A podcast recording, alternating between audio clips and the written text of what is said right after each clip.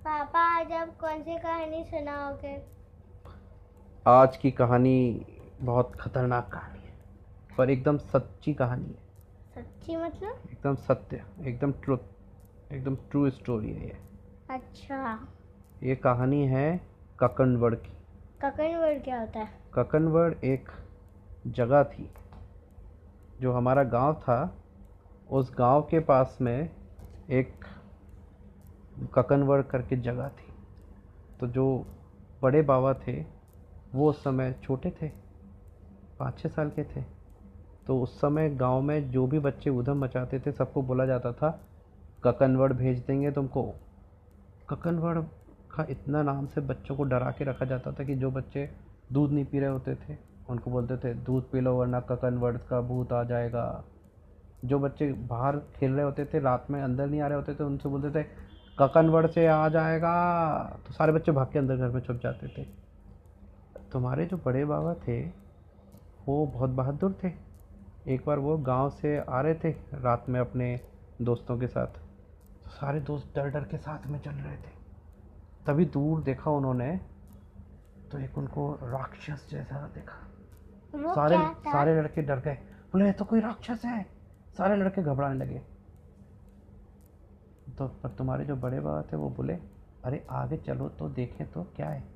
धीरे धीरे आगे बढ़े तो राक्षस, ऐसा लगा कि वो हाथ भी हिला रहा है। थोड़ा और आगे बढ़े हिम्मत करके। वो बिल्कुल डरपोक नहीं थे। वो थोड़े और आगे बढ़े, थोड़े और आगे बढ़े तो उसका मुँह भी लगने लगा कि हाँ अब तो वहाँ मुँह भी है। तो बाकी सारे बच्चे तो चुपचाप वहीं बैठ गए, डर के मारे रोड के ऊपर। पर जो बड़े बाबा थे वो बहादुर थे। वो आगे बढ़े आगे बढ़े तो जाके क्या देखते हैं पता है? पेड़ है वो हवा के कारण हिल रहा है। दूर से अंधेरे में देख के लग रहा था भूत है। तो वो बोले अरे बुद्धुओं डरपोक बच्चों आ जाओ। ये कोई भूत भूत कुछ नहीं है ये पेड़ है बेर का पेड़ है जो हवा में हिल रहा है। ऐसे डरोगे ज़िंदगी में तो कैसे आगे बढ़ोगे? तो तो वो ऐसे बहादुर थे। फिर वो आगे गए एक बार। एक बार वो लोग सुबह सुबह स्कूल जा रहे थे। तो उस समय क्या सर्दियों का टाइम था तो बहुत कोहरा था। कोहरा था तो उन्होंने देखा बहुत दूर कुछ लाइट चमक रही है। तो बच्चे फिर डर गए। क्या? बोले ये आँखें चमक रही हैं ज़रूर शेर आ गया। हाँ बोले शेर आया होता तो क्या वहाँ खड़े होके तुम्हारा वेट कर रहा होता? वो आके तुम्हें खा जाता। आगे जाके देखा तो भैंस बैठी हुई थी। तो वो ऐसा ऐसे बहादुर थे। तो एक बार वो अपने घर में बाहर खेल रहे थे तो उनकी बुआ बोली, अरे, छोटे अंदर आ जाओ, नहीं तो ककनवर का भूत आ जाएगा. तो भावा ने सोची ये ककनवर के नाम से बहुत डराते हैं। है क्या इस ककनवर में? तो एक दिन वो स्कूल गए, स्कूल था उनका सुबह आठ बजे से लेके एक बजे तक। तो एक बजे वो अपने घर आने की जगह पैदल ककनवड़ की तरफ़ चल दिए अकेले